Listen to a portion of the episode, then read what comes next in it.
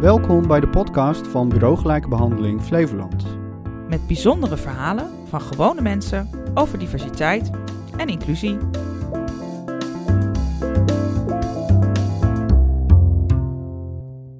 Deze aflevering gaan we het hebben over discriminatie van mensen met een Aziatisch uiterlijk. Uh, ik zou iedereen willen vragen om zich even kort voor te stellen. We hebben vandaag aan tafel uh, Dianta, René en Yuka.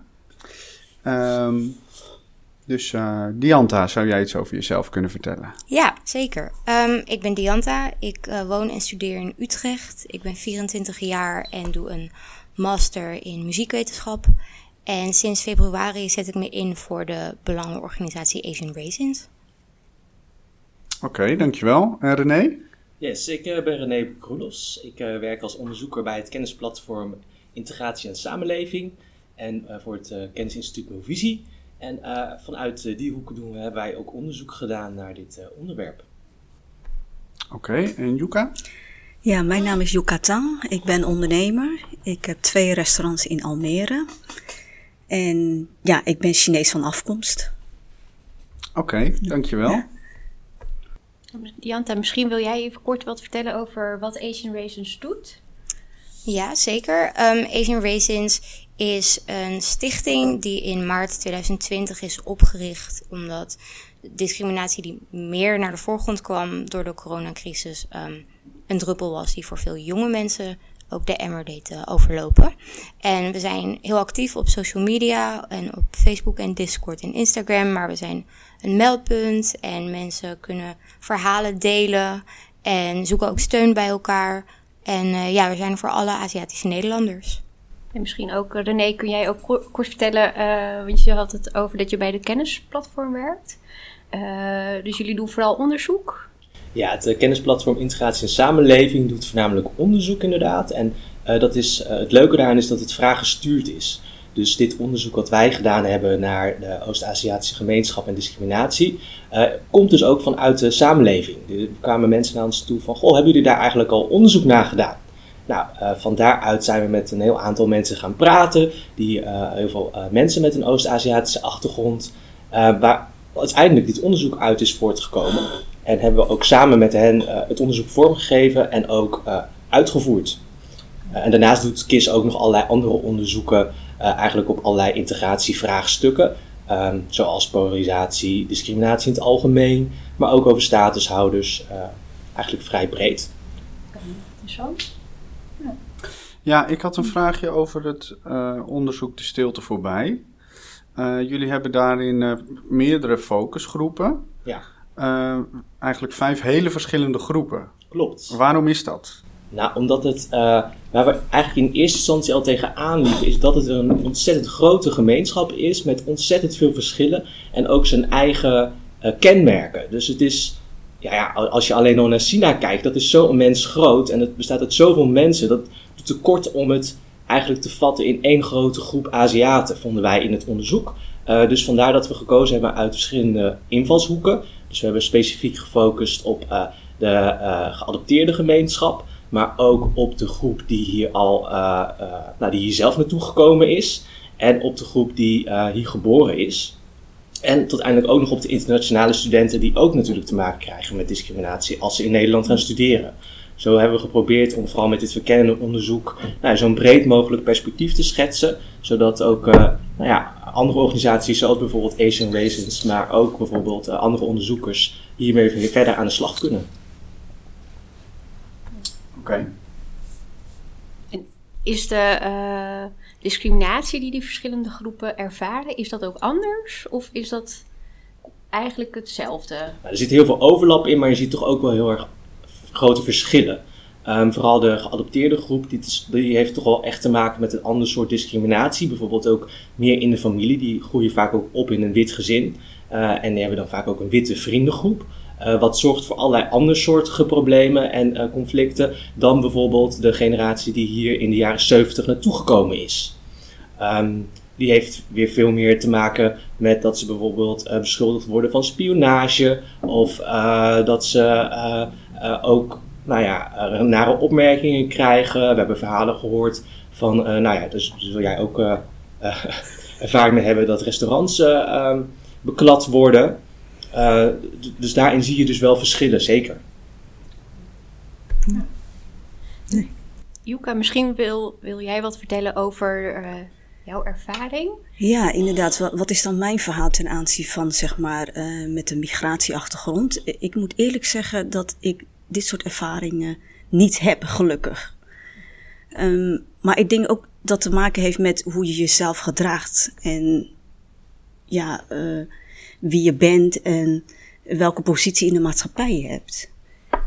En ja, ik heb gewoon in Nederland gestudeerd, ben Nederlands geboren. Ja, ik zie er wel Chinees uit, maar ik ben gewoon heel wit van binnen. ik ben ook getrouwd met een Nederlander. Dus ik denk dat dat daar ook mee te, te maken heeft van hoe, ja, hoe gedraag je jezelf in, in de maatschappij. En het is niet zo bijvoorbeeld omdat ik een Chinees achtergrond heb, dat ik bijvoorbeeld uh, geen lening krijg of zo. Of dat ik uh, niet aangenomen word voor een baan. Nee, dat, dat heb ik niet. Gelukkig. Nee. En ook geen ervaringen op straat, wat ook wel veel. Uh, uh, ja, tuurlijk. Maar, maar dat zie ik niet meer als discriminatie, maar meer gepest omdat je anders uitziet. Maar dat is al zo lang geleden. Kijk, ik ben 51.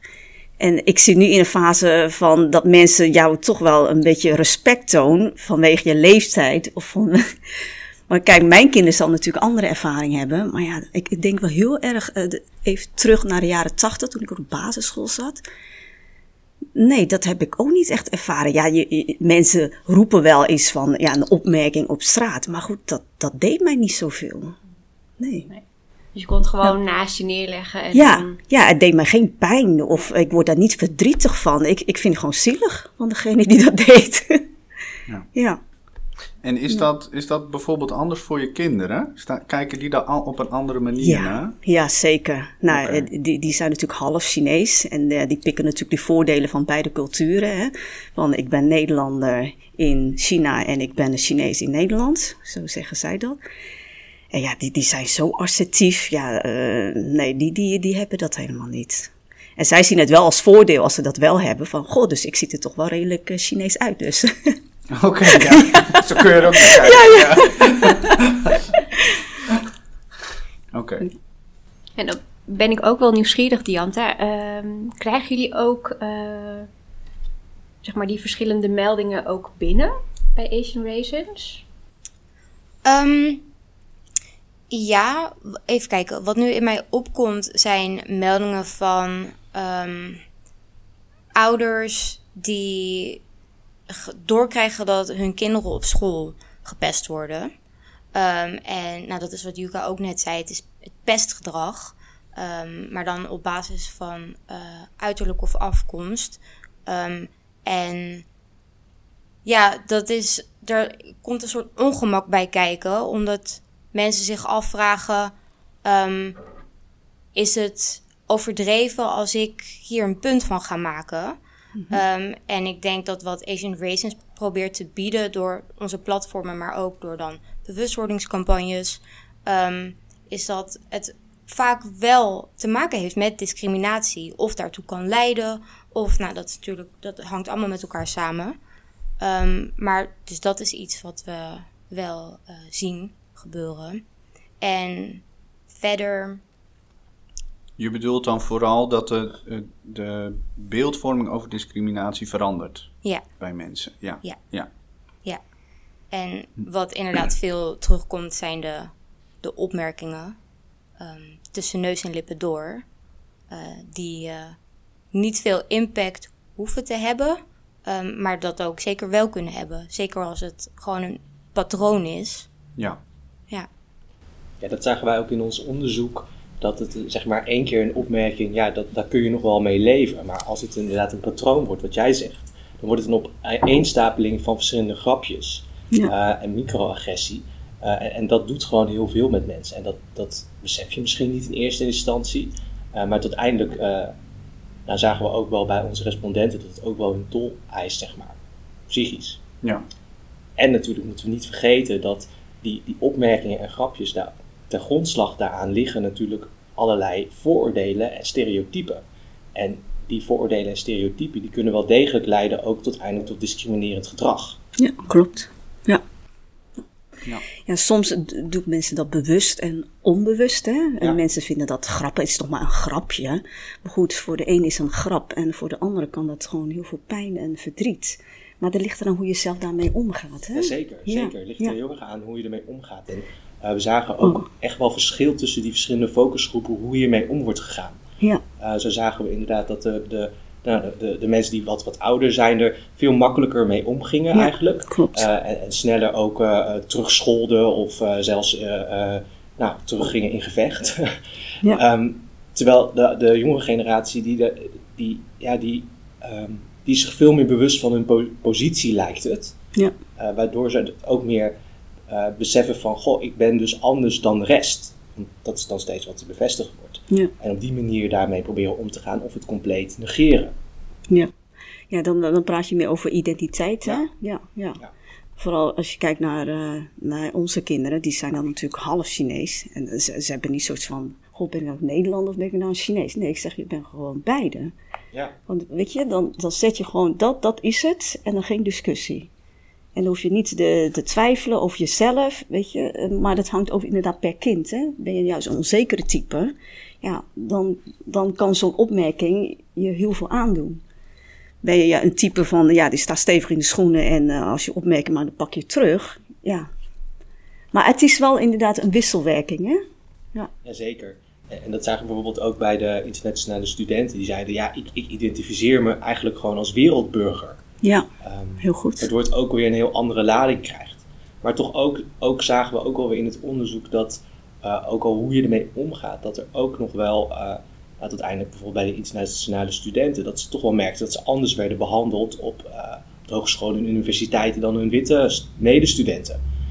Dat ze daar echt wel een nadeel aan hadden, ook in hun studie.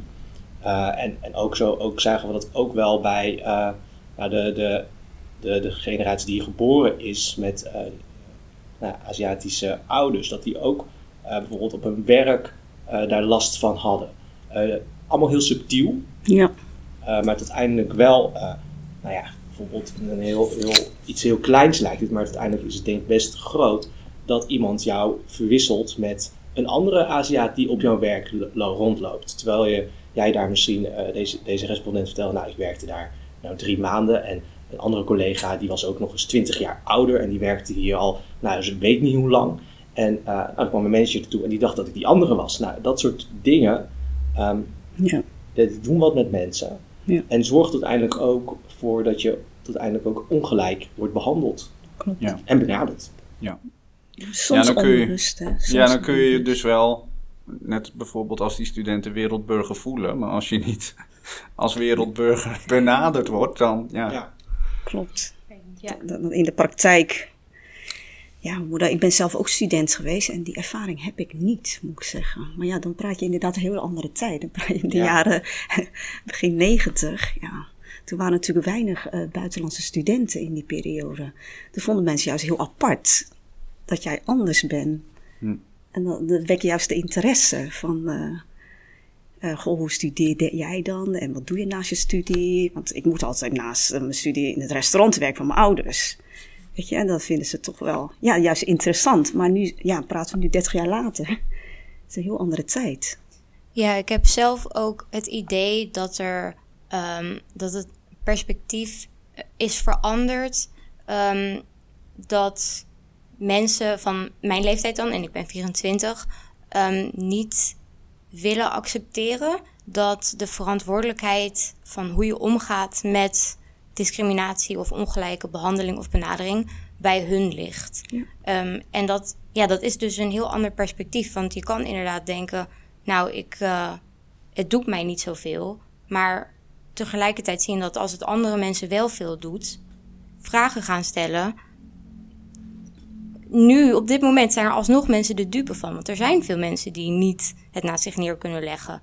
En is dat niet oneerlijk? Kan dat niet omgedraaid worden? Moeten er niet vooroordelen weggenomen worden? Ehm, dus ik denk dat, dat dat is in ieder geval een perspectief van waaruit Asian Raisins ook eh, werkt. Ja, heel goed. Dan heb je in ieder geval een platform eh, ja, waar je naartoe kan gaan.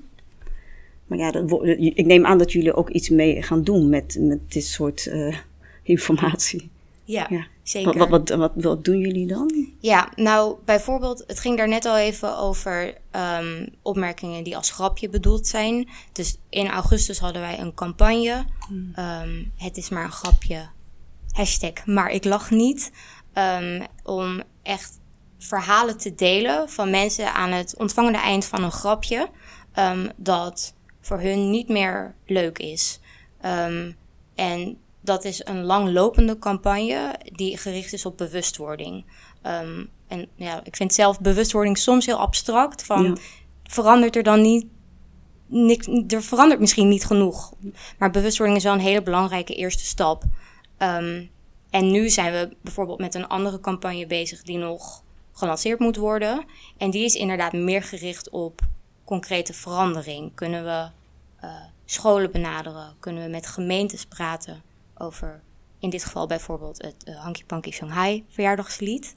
Ehm, ja, dus dat zijn eh, verschillende dingen Ja. die we doen.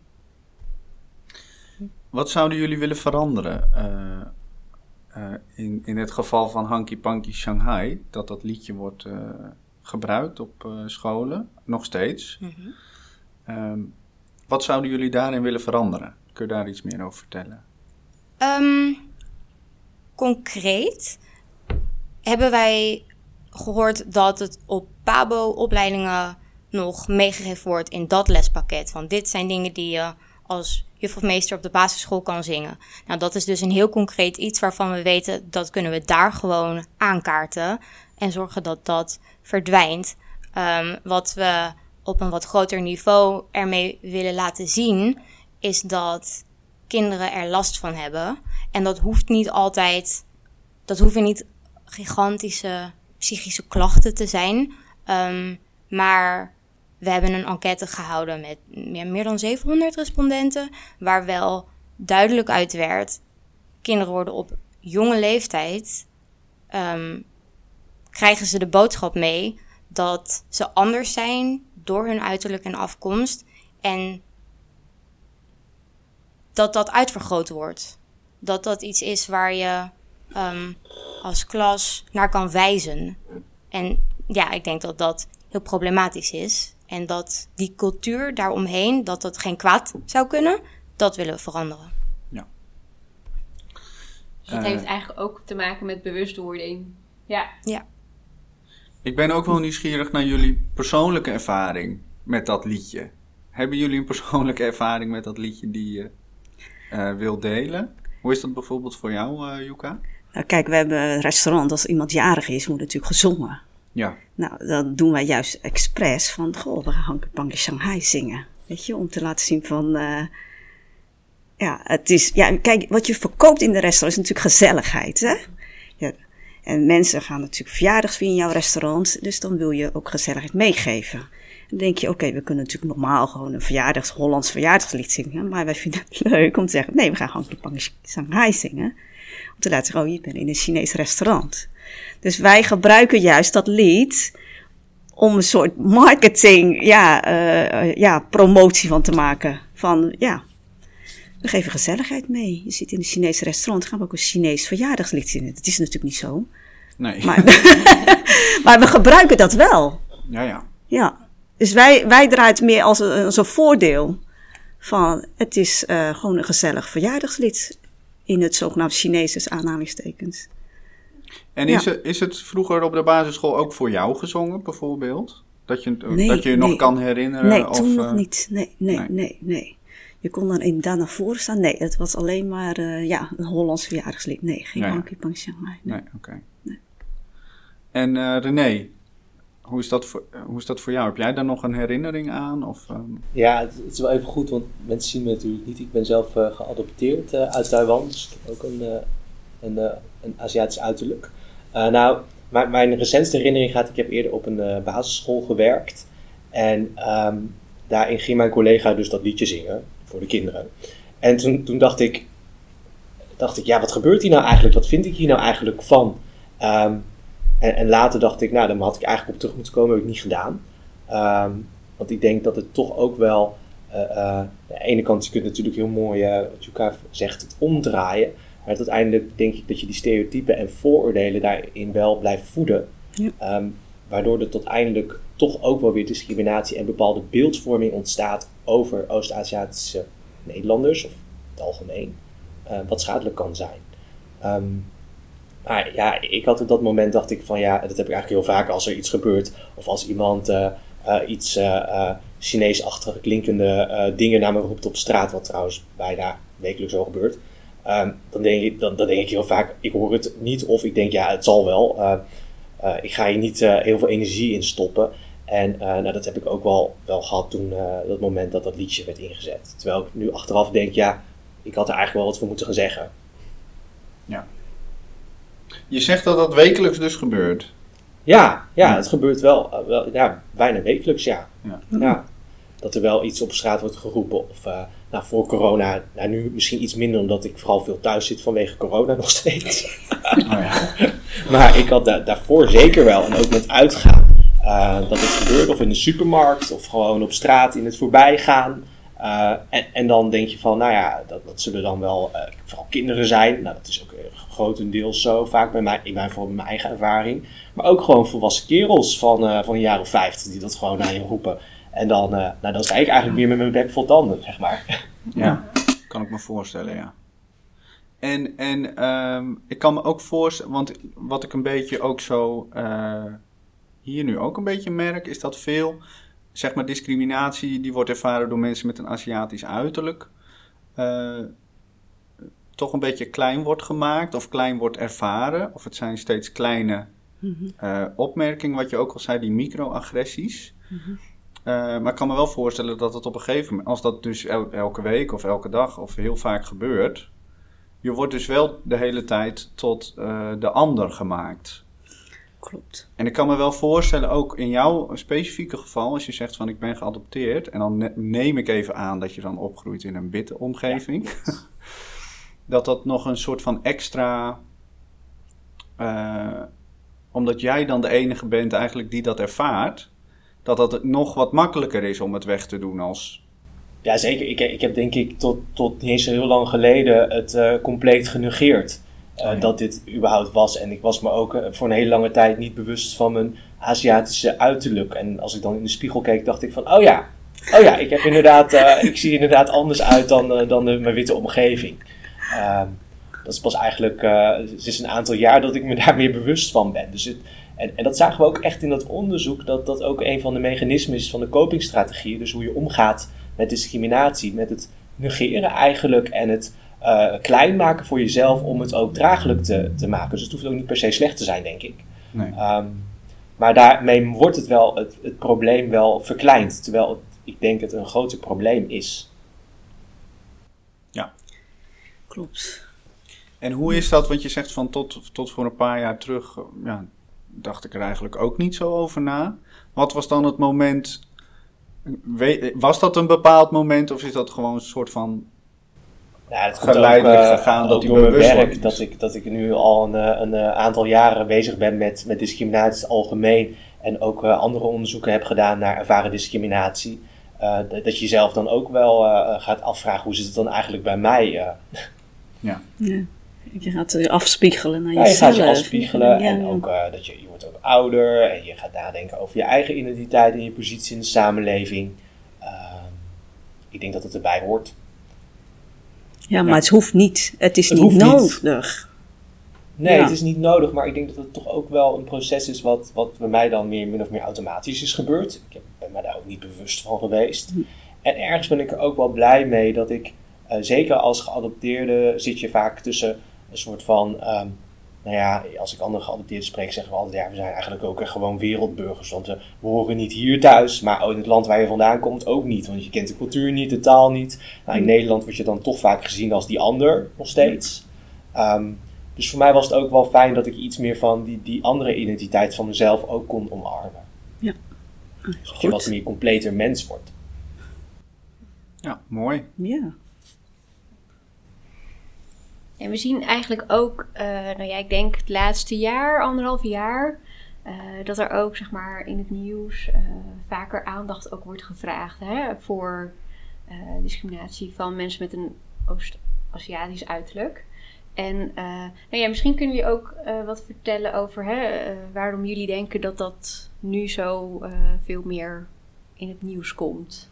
Ik denk dat het ook een beetje komt door die Black Lives Matter beweging.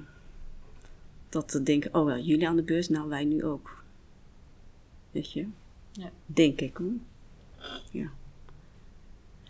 Ja, ik denk dat het natuurlijk een combinatie is van verschillende factoren. Er is dat veranderende perspectief onder de jongere generaties. Die kunnen elkaar ook makkelijker vinden en versterken door social media. En ik denk ook wel dat um, vanuit Amerikaanse media um, misschien het gesprek erover beïnvloed wordt. Um, omdat ja, ze daar inderdaad veel bewuster bezig zijn met identiteit. en ik denk niet dat dat een uh, negatieve ontwikkeling is. ja, en dan heeft natuurlijk corona dingen in een soort stroomversnelling gezet. Ja, dat denk ik.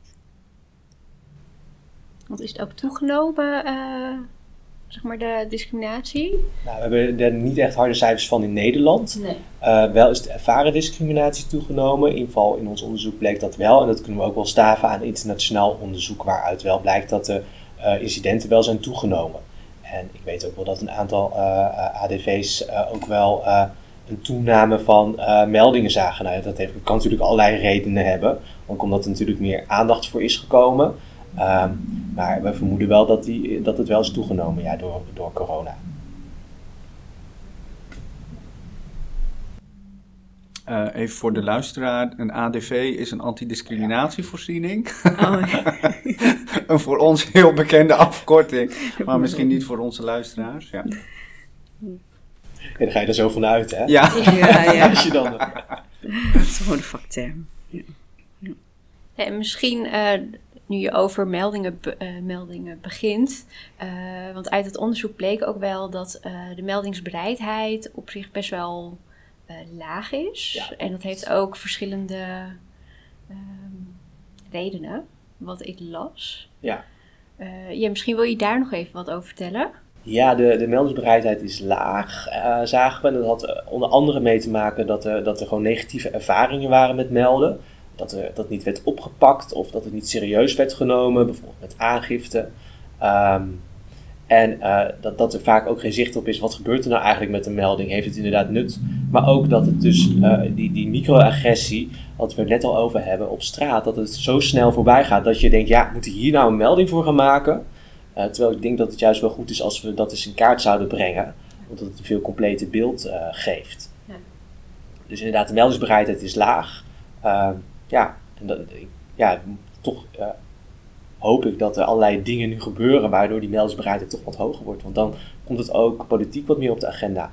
Wat ik, uh, wat ik hoorde ook van een, uh, van, van een iemand die wat meer is in de, in de politiek bezig is, die zei ook van ja, die, die, die Aziatische groep, ja, daar hebben we eigenlijk helemaal niet zoveel aandacht voor in beleid, want ze zorgen ook niet echt voor problemen. Uh, en dan kunnen ze wel last hebben. Maar ja, als het niet echt grote problemen zijn, ja, dan gaan we er ook niet iets aan doen. Heel gechargeerd gezegd hoor. Um, dus ja, dat, daarom is het ook zo belangrijk dat er wel wordt gemeld. Ja. En uh, want ik las ook dat uh, ze ook vaak aangaven dat een app heel handig zou zijn. Ja. Om dat heel, ja, eigenlijk heel snel door te kunnen geven. Nou, wij hebben een app. Dus dat wilde ik eigenlijk al gelijk hier uh, ook aangeven. En dat was een discriminatiemelder, hè? kun je hem vinden? Ja, een discriminatiemelder. Dus, ja. Uh, ja, je maakt het wel laagdrempeliger. Ja, ja. En uh, ja, makkelijker ja. om het toch te doen. Weet je? Ja. En ook al wil je niet dat het opgepakt wordt, dan staat het wel ergens geregistreerd. En dat is ook wel belangrijk, wat jij zegt, om echt een beeld te krijgen van hoe uh, hoe vaak gebeurt het nou? En, uh... Ja, maar dat klopt wel dat je zegt, de, de, de grote groep Aziaten zijn inderdaad, die leven gewoon rustig. Leven gewoon mee met de maatschappij. Maar dat betekent niet dat we niet aanwezig zijn. Hè? Nee. Kijk, wij, wij zijn ook soms met, uh, met een groep, uh, grote groep Chinese ondernemers, als wij dingen voor elkaar moeten krijgen, ja, dan moet je toch je stem laten horen. En dat gaat inderdaad via media soms, via de politiek. Ja, noem maar op. Dan, dan denk je, oh ja, nu is het tijd dat we onze stem moeten laten horen. En dan, dan doen we dat ook. Maar in het algemeen niet. Klopt. Wij, wij schreeuwen denk ik niet hard genoeg. Maar goed, als het niet nodig is, denk ik, ja, waarom? Het is gewoon een afweging, hè? Van, ja, uh, ja. van ja, wat voor rendement haal je daaruit? een bepaalde actie te doen. Ja, dat is ook wat een beetje terugkomt van uh, bijvoorbeeld als een aangifte, als je ziet dat dat niks oplevert, ja, dan de volgende keer uh, zul je daar wel twee keer over nadenken. Of je ja, dat voor ondernemen helemaal. Uh, ja. Je hebt te weinig tijd, stel je daar energie om en wat krijg je daarvoor terug? Het is gewoon heel re makkelijk rekensom. Ja, en nou, net voordat wij begonnen met opnemen, hadden we het eigenlijk ook al met Dianta erover. dat het vaak wel gedeeld wordt op social media, maar dat er niet echt een melding wordt gemaakt. Ja, dat klopt. En um, ja, onze organisatie bestaat nog niet heel lang. Dus um, ik kan niet veel zeggen over wat dan ervaringen zijn met de afhandeling of begeleiding van een melding.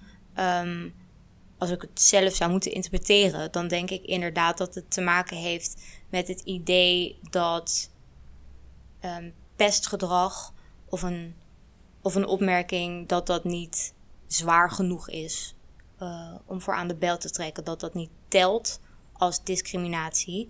Um, maar ja, daar zijn natuurlijk ook uh, die voorzieningen voor om dat dus te gaan bestuderen. Um, en ja, wij proberen dus heel erg duidelijk te maken. Ook de in aanhalingstekens zwaardere discriminatie komt ergens vandaan. Daarvoor worden allemaal andere dingen geaccepteerd. Die, die ruimte vrijmaken voor nog veel vervelendere en mhm. ernstigere um, misstanden. Dus ja, dat is een, een opvatting over misschien wat discriminatie inhoudt. Of waar je, wat je mag eisen. Je mag gelijke behandeling eisen. Um, en ik denk dat dat moeilijk is voor veel mensen die misschien inderdaad uit een omgeving komen waar um, ze gewend zijn om dus niet zo hard stennis te schoppen. Ja, dat komt inderdaad ook uh, vanuit je opvoeding. Hè? Ja. Van, uh, wanneer mag je en wanneer mag je dat niet. Ja. ja. Maar goed, alle kleine beetje helpt, hè? Ja, precies. Ja. Absoluut. En heeft, uh, nou ja, in, in, in het onderzoek zagen we ook heel mooi, zeg maar, hè, de, het verschil eigenlijk in generaties. En Dianta zegt het nu ook, de jongeren, hè, die uh, willen het echt, uh, ja, wat meer actie gaan voeren en het echt gaan oppakken.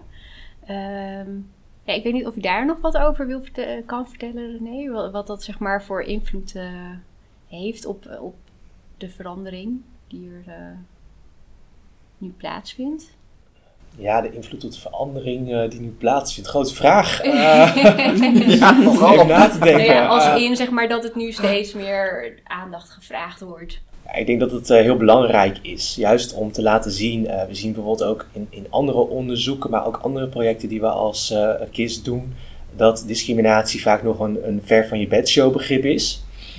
en dat het echt wel geladen moet worden met wat het dan inhoudt. Voor mensen ook echt in opstand komen of daar iets over willen zeggen. Um, dus ik denk dat dat sowieso belangrijk is. En dat juist die, nou ja, die, die jongere generatie, als we het dan over generaties hebben, nu uh, de mond opentrekt, is denk ik heel belangrijk voor het beeld ervan. Um, en ook om een bepaalde sociale norm neer te zetten. Dus, dus wat, wat vinden wij hier nu normaal in Nederland met z'n allen? Mm -hmm. uh, van, dit accepteren wij niet. Als er, als er op basis van onze uiterlijke kenmerken een, opmerkingen worden gemaakt of grapjes worden gemaakt. En dat is heel erg belangrijk voor de totale hele, hele beleving zeg maar, van Nederland. Van hoe, hoe we tegen dit soort dingen aankijken weten ook uit ander onderzoek dat dat een van de manieren is om uh, nou ja, vooroordelen en stereotypen uh, te verminderen tot eindelijk. Dus daarom is het super belangrijk dat die generatie van zich laat horen en uh, nou ja, dat, dat het ook goed wordt opgepikt.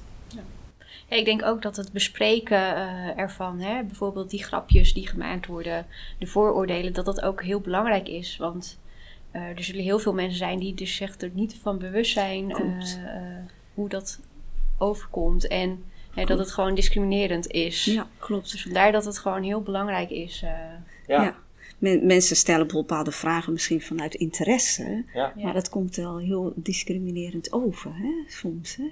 Ja. Anders zo van, hoe doen ze dat in China? Of, uh, ja, ja. Van, ja, er wordt een bepaalde verwachting gecreëerd. Hè? En uh, dat is heel apart om te zien. Want wij, krijgen genoeg gasten van, uh, oh, eten jullie dat ook in China? krijg ik dit ook in China als ik op vakantie ben? Ja, dan denk ik, nee, ik, je krijgt geen bai pangang in China, nee. Nee, maar zo'n vraag, dat is een heel onschuldig vraag. Dat is een heel normale vraag, toch? Ik krijg paar pang in China. Maar door die vraag te stellen, ja... Ja, dat, het geeft als een soort aan... Oh, ik stel toch een vraag uit vanuit interesse. Uh, van, oh, dat is Chinees eten. Maar heb ik overal dezelfde Chinees eten over de hele wereld?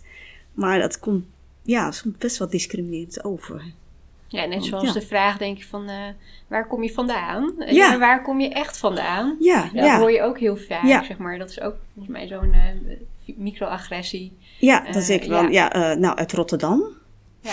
Of, of bedoel je mijn ouders? ja, ja wel, wel anders worden we horen. Of ja, komt uit Almere? Of, ja.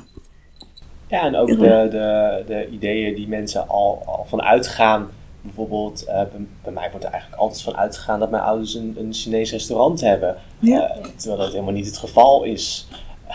dat, dat soort dingen. En ja. um, dat wordt niet eens gevraagd. Nee, oh. ja, dat is gewoon inderdaad uh, een verwachting. Ja, een verwachting, Oké, okay, je bent Chinees, dus jouw ouders of jezelf moeten een restaurant hebben. Ja, ik denk ook dat er een redelijk eendimensionaal beeld is van wat een Aziatische Nederlander is. Ja. Um, en als jij niet aan die verwachting, ver, verwachting voldoet, um, dan zijn mensen eventjes beduust of uit het veld geslagen. Ja, van, dit kan niet kloppen. Ja, ik heb inderdaad ook dat met uitgaan of in de, in de dating zien, dat als ze dan, er dan vanuit gaan dat je goed Aziatisch kan koken, en dan, dan, dat kan ik totaal niet. Dat heb ik vaak gehoord. En dat, dat is dan toch eventjes dat ze niet begrijpen hoe dat nou zit. Ja. Nou ja, kijk, voordat ik een restaurant run, heb ik gewoon 16 jaar bij bankwezen gewerkt. En ja, daar, daar mijn ouders hebben altijd een restaurant. Dus ik, ik weet altijd van hoe het is in werken in een restaurant en wat een restaurant inhoudt. Dus ik heb altijd mijn informatie paraat. van, ja. Maar toen na 16 jaar denk ik, oké, ik wil toch mijn eigen onderneming. En wat kies je dan? Ja, automatisch wat je kent. Ja. ja. Wat voor jou bekend is. Denk ja, uh, rol daar maar even in en dan zie ik dan weer wel. Maar voordat je weet, dan zit je er al meer dan 10 jaar erin. maar goed, maar dat is inderdaad van, ja, automatisme denk ik soms af en toe. Ja. Ja. Ja, ik, vind het wel, ik zit even te denken hoor. Ik vind het wel interessant wat je, wat je ook vertelt, uh, Dianta, over uh, met daten bijvoorbeeld, dat mensen, er zo van, dat mensen ervan uitgaan dat je dan goed Aziatisch kan. Dat is eigenlijk wel van te kijken. En René, jij bevestigt dat eigenlijk ook. Ja. Dat dat zo, ja. Vind ik wel... Uh, nou, daar zit ik even over na te denken. Ik weet niet of ik daar een vraag over heb hoor, maar ja. Nou ja, wat, wat, je, wat ik, eh, dan mijn persoonlijke ervaring is als... Uh, uh, toen, toen ik nog aan het daten was, zeg maar... Dat mensen een hele ver, verwachting hebben van jou als Aziatisch persoon en daarom met je willen daten. Nou, ik zit in de, in de gay scene te daten. Nou, daar is helemaal een heel raar stereotyp beeld van een Aziatisch man. Um, nou ja, je kunt, je kunt ze waarschijnlijk zelf wel bedenken. Ik ga het niet herhalen. Um, maar ik heb dan ook wel eens met een jongen gezeten en die had een heel raar beeld van hoe ik dan zou moeten gedragen en, en hoe ik dan zou zijn. En dat klopte totaal niet met mijn persoonlijkheid. Ja. Um, en ja, dat is, dat is de andere kant dan ook, dat je denkt van ja, blij dat, dat mensen interesse in je hebben. Maar als dat dan uh, op die manier is, dan uh, word je daar niet heel erg blij van. Dan denk je van ja, vind je me nou leuk om wie ik ben? Of omdat ik uh, dit. Om, of om mijn uiterlijk, omdat ik. Dat je denkt dat ik uit die cultuur kom, zeg maar. Ja. Maar heb jij meer moeite dan bijvoorbeeld een zeg maar niet-Aziatische man? Ja. Okay. Ja, zeker. De, de, is het nog steeds op, op datingsapps dat er no Asian staat. Oh. Um, uh, En dat huh? daarop gediscrimineerd wordt. Zeker. En um, dat ook, uh, nou ja, er zijn allerlei vooroordelen over Aziatische mannen in de, in de gay scene die niet heel positief zijn. Oh, oh nou. Ja, dat, dat herken ik inderdaad ook. Um, maar ook toen ik op de middelbare school zat en dat ik niet heel serieus gekoppeld werd aan iemand door een vriendin. En dat was via Hives, kende die jongen niet. Ik denk dat we veertien waren. En dat was uh, een kort gesprekje waarna hij zei: Oh, haha, maar ik wist helemaal niet dat je bruin bent. Um, dus dit mag van mijn ouders, denk ik niet. En ja, dat, daar heb ik eventjes echt van opgekeken. En toen vervolgens uh, naast me neergelegd en helemaal niet meer teruggedacht. Mm -hmm. En dat is later weer een beetje zijn dat soort kleine herinneringen weer opkomen borrelen. Ja. Um, van god, dat is eigenlijk wel een probleem. Ja. Dat dat zomaar gezegd wordt. En ja, de, de mensen kunnen mij ook niet zien, maar ik ben half Indonesisch, half Nederlands. Um, ja, en toen, toen dacht ik ook, oh zo heb ik helemaal nooit over mezelf nagedacht. Ook opgegroeid in een vrij witte omgeving. Dus dat is ook bij jonge kinderen heerst dat gewoon al. Ja, ja. We weten ook uit uh, ander onderzoek hebben we gedaan naar vooroordelen onder kinderen op basisschoolleeftijd. Dat eigenlijk al uh, kinderen met drie maanden al onderscheid kunnen maken tussen verschillende huidskleuren. En dat de eerste vooroordelen en stereotypen ook al uh, nou naar de, moet ik het even goed zeggen, in, in, de, in de echte vroege kindertijd al gevormd worden. Ja, ja. Maar hoe kan je dat dan veranderen? Hè? Dat is dan de vraag. Hè? Ja. Nou, het, het, het, wat we weten uit de wetenschap is dat het beste helpt dus om in ieder geval iets te doen op die sociale normen. Dus duidelijk een norm te stellen. En zodat je denkt dat de rest om je heen dat ook vindt. Dus als je denkt dat de rest om je heen vindt dat discriminatie niet oké is, dan ga je je daar ook sneller naar gedragen als je bij die mensen bent. Uh, anderzijds weten we dat bijvoorbeeld het delen van ervaringsverhalen over uh, discriminerende momenten, dat dat helpt ook om die vooroordelen echt te verminderen. Uh, er is, een, is onderzoek geweest dat er al bij, ik geloof dat ze toen gingen kijken om vooroordelen te verminderen, dat iemand in één minuut vroeg van, nou kun je een paar minuten inleven in, in die en die persoon die gediscrimineerd wordt.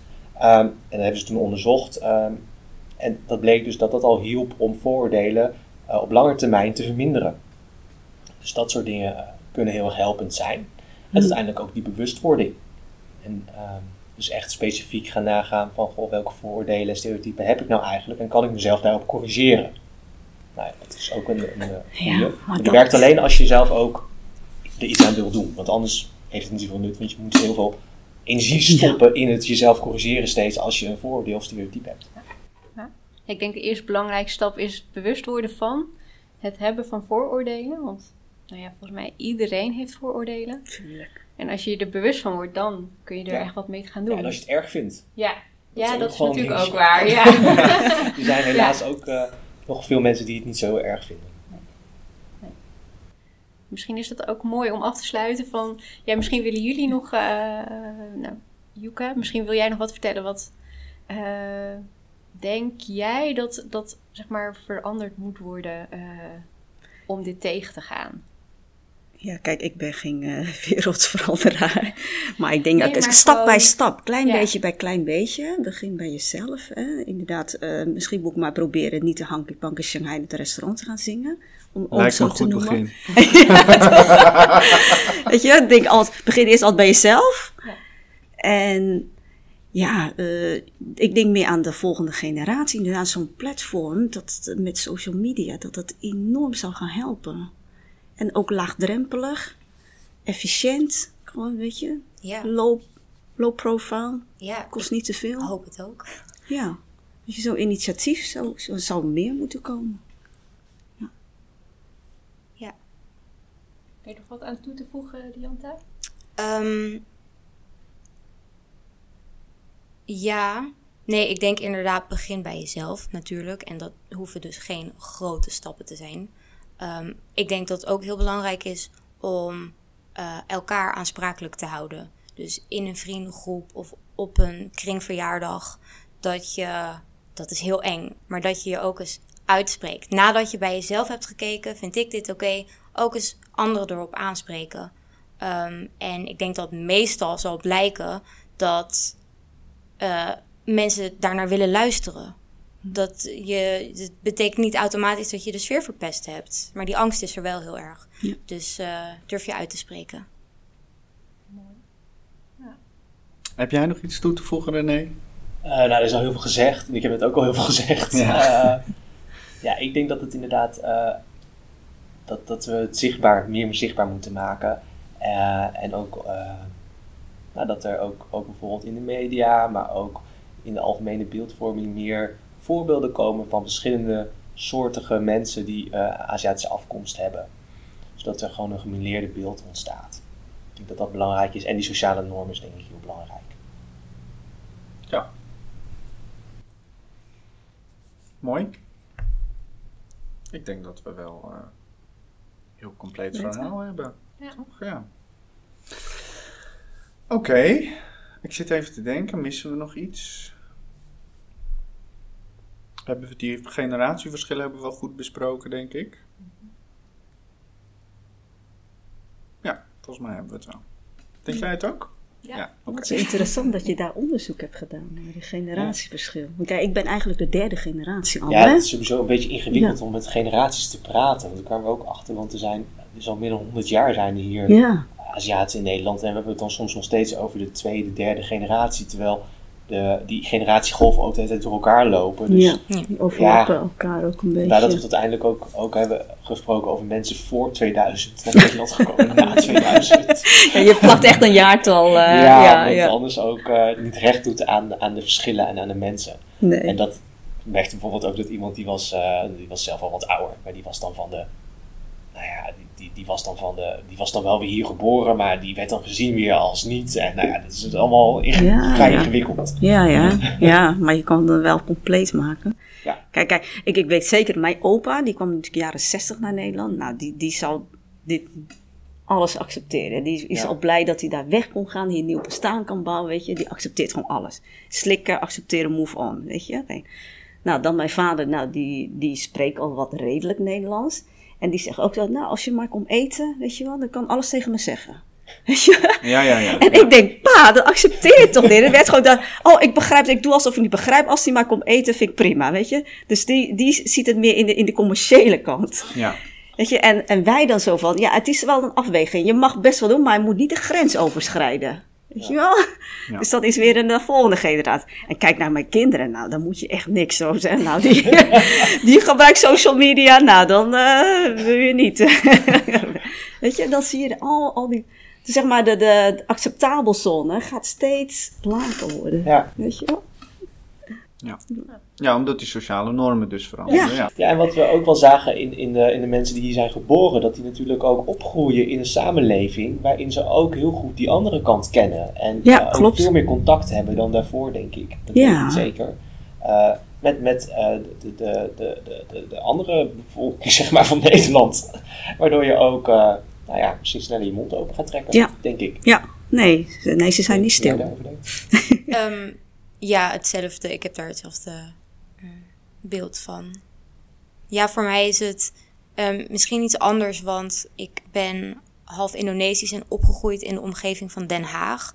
En daar zitten veel Indonesische mensen. Dus ik had in eerste instantie niet zo door dat er iets speciaals aan mij was. Um, maar ja, het maakt ook voor veel mensen inderdaad niet uit waar je eigenlijk vandaan komt. Want um, ik ben dan half Indonesisch en niet Chinees. Maar dat weerhoudt mensen er niet van om corona-gerelateerde opmerkingen te maken. Dus het gaat echt. Oh, je ziet er een beetje anders uit. Soms is dat al genoeg. Hmm. En ja, klopt. Uh, dat is natuurlijk heel kwalijk. En niet alleen voor Aziatische Nederlanders. En ik denk dat we gewoon aan die, inderdaad, aan die norm moeten blijven mm rommelen. Ja. Is dat ook, zeg maar, daar, ben je daarom ook actief geworden bij Asian Raisins? Um, even denken. Wat was voor jou het moment dat, waarop je dacht van, oh, wacht eens even, hier moet ik iets aan gaan doen? Ja, nou, ik was in mijn eigen omgeving altijd heel erg bezig met um, onrecht en activisme en daarover spreken. Maar ja, dat bleef dan bij mijn eigen kleine bubbel. En ik kreeg steeds meer het gevoel van ik wil toch iets meer kunnen doen en ook meer leren. Mm. Um, want ik zit wel in een hele witte omgeving. Um, en ik volgde toen Asian Raisins al een tijdje uh, online. Um, ja, dus toen heb ik me gewoon aangemeld. En ja, het is interessant, want mijn, mijn vader, die is Nederlands. En ik had het met hem hierover. En bedoel, hij, hij steunt alles wat ik doe. Maar hij zei ook, oh god, interessant. Want ik heb helemaal niet het idee dat jij iets hebt met je Aziatische kant. Daar ben je toch helemaal niet mee bezig. Hm. Um, en toen dacht ik, goh, ja, dat, dat, mijn vader had niet door dat ik daar wel mee bezig was. Maar het klopt dat ik, ik ben heel erg Nederlands opgegroeid. Um, en ik voel me ook echt Nederlands. Um, maar ik ben me er steeds meer bewust van geworden dat ik niet altijd benaderd word als mhm. Nederlander. Um, ja, en dat vond mijn vader wat lastiger te begrijpen. Maar ja. Ik denk dat dat wel een mooi gesprek was. Toch? Ja. Nou, pap. ja. Ja, ja. maar, maar Dat, dat hebben mijn kinderen ook. Hè? Want die zegt, pap, jij weet niet wat ik meemaak. Jij kan niet op mijn stoel gaan zitten. Als ik in de trein zit en dat en dat, weet je. Jij bent als blanke meneer, kan dat niet begrijpen. En dat is soms wel felle discussie inderdaad. Hm. Ja. Thuis. Terwijl hij het toch ook zelf heeft meegemaakt. Want ik weet nog dat wij samen naar Londen gingen toen ik 15 was. En dat mijn vader toen er werk van heeft gemaakt om van tevoren uit te leggen dat vader en dochter zouden komen. Omdat hij wist, als ik als witte man met mijn um, Aziatisch uitziende dochter daar kom, dan vinden mensen dat opmerkelijk. Dan kan, dan kan daar aan getwijfeld worden. Ehm, dus ja, ook hij heeft meegemaakt dat je met allemaal extra dingen rekening moet houden. Um, maar inderdaad, het is ook een man van nu in de 50 die dat dan toch een beetje accepteert, denk ik. Hmm. Van dat hoort er dan bij. Maar ja. Ja. Mooi nog even een extra bonus, uh, bonusfragment. Oké. Maar het is wel heel apart als jij dus zegt inderdaad. Uh, van die dating site. Dat ging echt. Uh, wow. Ja. Oké. Ja. ja, er zit natuurlijk, wat we ook wel, weet niet of we dat nou heel goed in het rapport hebben beschreven, maar er zit ook, ook bij de Aziatische vrouwen, daar, zitten ook allerlei stereotypen bij, waar, waar we ook wel in het onderzoek tegenkwamen dat ze daar ook last van hadden. Uh, en dat heeft natuurlijk dan, dan heb je ook nog te maken met dubbele discriminatie, ook nog van seksen. En, oh ja, ja. Nou ja, ja dat zorgt ook voor allerlei probleem, problemen of verwachtingen of rare situaties. Maar bijvoorbeeld ook wat jij net zei, over je vader. Dat uh, kwamen we ook tegen ons onderzoek dat iemand zei: ja, als ik dan met mijn vader die wit is ga uit eten ga, dan denken ze vaak dat ik de, de exotische vriendin ben die, uh, die opgetrommeld is, zeg maar. Dat gewoon mijn vader is. Want er ook voor hele rare situaties uh, gaat, gaat zorgen dat ze bijvoorbeeld me niet aanspreken of dat ze in het Engels naar me gaan, ja. gaan praten. Nou ja, dat soort dingen. Ja, ja dat merk ik ook in, in, in de wereld. Als ik met mijn man naar een gesprek ga, word ik altijd gezien als zijn assistent. Oh ja. Ja. Word ik niet als volwaardige gesprekspartner. En dan richt die vraag aan En ik moet maar uh, zien uh, te overtuigen van, ik ben ook een gelijkwaardige gesprekpartner. Ja. Terwijl het is jouw restaurant, toch? Ja, ja. klopt. Ja, restaurant. zeggen, ja. En mijn man doet heel makkelijk, zo van je moet bij haar zijn. Oh ja, ja. ja, ja. Nou, ik word ook heel vaak in de brieven of telefoon gevraagd: Oh, mag ik meneer Tang?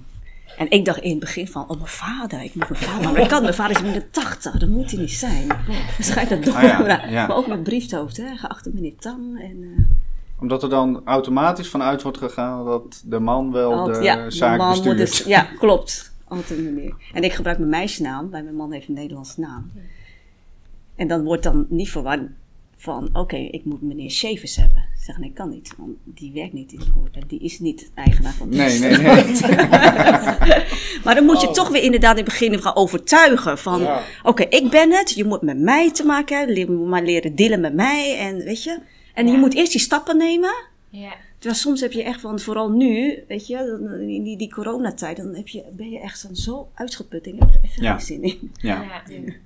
En is dat dan iets wat je vooral in het begin tegenkwam of heb je dat nog steeds? Nee, nog steeds. Oh ja. Nee. Dus het is niet na tien jaar, dan weten ze het wel een keer, zeg maar. Nee, oké, de vaste klanten kregen dan wel. Maar in het begin, uh, nee, je hebt het nog steeds. Als bijvoorbeeld een, een, nieuw bedrijf wil een product uitverkoopt, zeg altijd, mag ik meneer Tang? Die komt het restaurant binnen, mag ik meneer Tang spreken? Dan denk ik, waar gaat het dan over? Ik denk, nee, sorry, dat moet je met mij delen. ja, ja, ja. ja. Ja, ik heb geserveerd in een uh, Chinees-Surinaams restaurant. En daar speelde dit ook. Ja, dat er uh, een tafel ontevreden was. En uh, mocht de eigenaar zien. Nou, die, die stond er al. Ja, en uh, in gesprek kwamen ze... Ja, een vrouw. kwam niks uit. En toen zeiden ze... Mogen je man spreken? Want het waren ook mensen die wel eens vaker kwamen. Ja, dus die wisten ook... haar man staat dan in de keuken. Ja. Maar zij is de eigenaar. Ja, nee, mijn man zit in de bouw, dus die staat sowieso niet in de keuken. die, is nooit in het restaurant. Ja, je moet maar met mij leren dealen. Ja, ja. het is fijn. ja. Nee, maar dat klopt. Ze hebben gewoon een verwachting. En ik heb natuurlijk een, mannelijke manager. En die wordt heel vaak, oh, dat is je man, toch? Ik zeg, nee, hij is de manager. Ja. En dan meestal gaat ze daar hebben, ja, prima, gaan we met hem dealen. Ja. Ja. Ja, maar dat is ook zo in, in het bestuur, hè? Want ik zie dan die bestuur, mm. het zijn allemaal mannen. En ik ben eigenlijk uh, de eerste vrouw. Mm -hmm. Dan zeg nou, ik wil nu toch wel een vrouwelijke ondernemer in het bestuur. Niet alleen maar uh, voor het evenwicht, maar ook voor het feit van, er zijn natuurlijk steeds meer vrouwelijke ondernemers. Ja. Ja, ja je bedoelt van die vereniging ja, voor, voor Chinese, Chinese horeca-ondernemers. Ja. Ja. Ja. want ze hebben nu bewust, we zijn met z'n vijven. Het is altijd vanaf de oprichting alleen maar mannen geweest. Oh ja. En nu zegt van nu wordt het wel tijd dat een vrouwelijke ondernemer ook een stuk.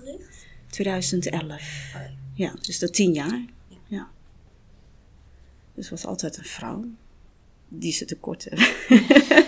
ja.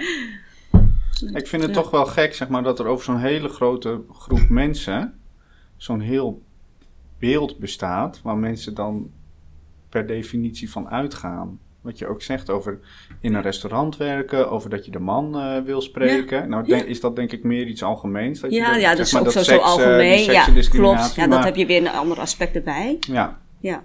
Van, uh, je maar bent ik vind vrouw. Dat toch, ja, ik vind dat heel wonderlijk of zo. Toen ik ook jouw rapport las, de stilte voorbij, toen ik zat echt ja. zo te lezen van, oh, is dit wat mensen denken? Ja, ja, oké. Omdat je zelf die ideeën niet hebt. Nee dacht ik wel van, uh, ja, ja vind dat het wel... is natuurlijk ook dat, dat uh, het Aziaten in de media gewoon heel eendimensionaal zeg maar, zijn neergezet ja. heel lang. Als, als een soort van karikatuur. Ja. In tekenfilm, maar ook, uh, nou, denk aan, ik hou van Holland en ja, maar die man ook alweer. Die zeg maar, en nou ja, altijd in, in, ook in hun rol worden gestopt die linkt aan hun afkomst. Waardoor er denk ik ook niet echt heel veel, nou ja, of die, nou heet die film ook alweer? Uh, daar heb je ook zo'n uh, Aziatische acteur, dat is het sulletje of de crimineel, of uh, nou ja, weet ik veel. Ja. Ja, dat, dat, helpt ook niet mee met de beeldvorming, nee, Klopt. Nee, nee. Maar ja, zie maar dat te veranderen. Ja, nou, dat is een lang proces. Ja, dat heb je niet in één generatie. Nee, dat denk ik ook niet. Misschien met social media, misschien met zo'n platform. En het is ook aan het veranderen. Het is ook aan het veranderen. Ja, hè? Maar dat, dat gaat traag. Ja. ja. Ja. ja, jullie hebben op zich op de website ook van Asian Races wel mooie voorbeelden van uh, andere niet zo stereotype weergaven in de media. Ja, ja. precies. Ja. Um, en dat is, ze zijn er, maar verstopt. Ja. En het is vaak een beetje obscuur, omdat het, het is ook gewoon heel dom praktisch. Weet je, je moet je project kunnen financieren. En als dat niet een uh, verhaal is wat populair geacht wordt, omdat misschien minder mensen zich erin herkennen, ja. Um, dan, ja, dan komt het niet van de, van de vloer. En dat is een ingewikkelde cirkel om uit te breken. ja, ja, je zit in de cirkel, inderdaad. Ja, maar en dat is ook heel fijn omdat we nu een vrij groot platform zijn, dat mensen ons gewoon dingen kunnen toesturen die we zelf anders niet op het oog waren gekomen. Ja, het is weer die laagdrempeligheid, hè? Ja, dus iemand die kan gewoon een linkje doorsturen en daarmee al hebben bijgedragen aan, uh, nou ja, dat, uh, aan de diversiteit van verhalen. Want dat kunnen wij dan vervolgens oppakken en op de website zetten of met de makers praten. Ja. ja. Oké. Ehm, ik wil jullie in ieder geval bedanken. Dianta Vreken, René Broek-Roelofs en uh, Yuka Tang. Voor jullie aanwezigheid hier en de verhalen die jullie gedeeld hebben. Uh, hopelijk hebben wij op deze manier ook een klein steentje bijgedragen aan uh, dit thema. En de bewustwording. En de bewustwording. Ja, jullie bedankt. Ja. Dank jullie wel. Dit was de podcast van Bureau Gelijkbehandeling Flevoland. Voor meer bijzondere verhalen van gewone mensen, volg ons via Spotify, iTunes of Soundcloud natuurlijk via onze website bureaugelijkbehandeling.nl slash podcast.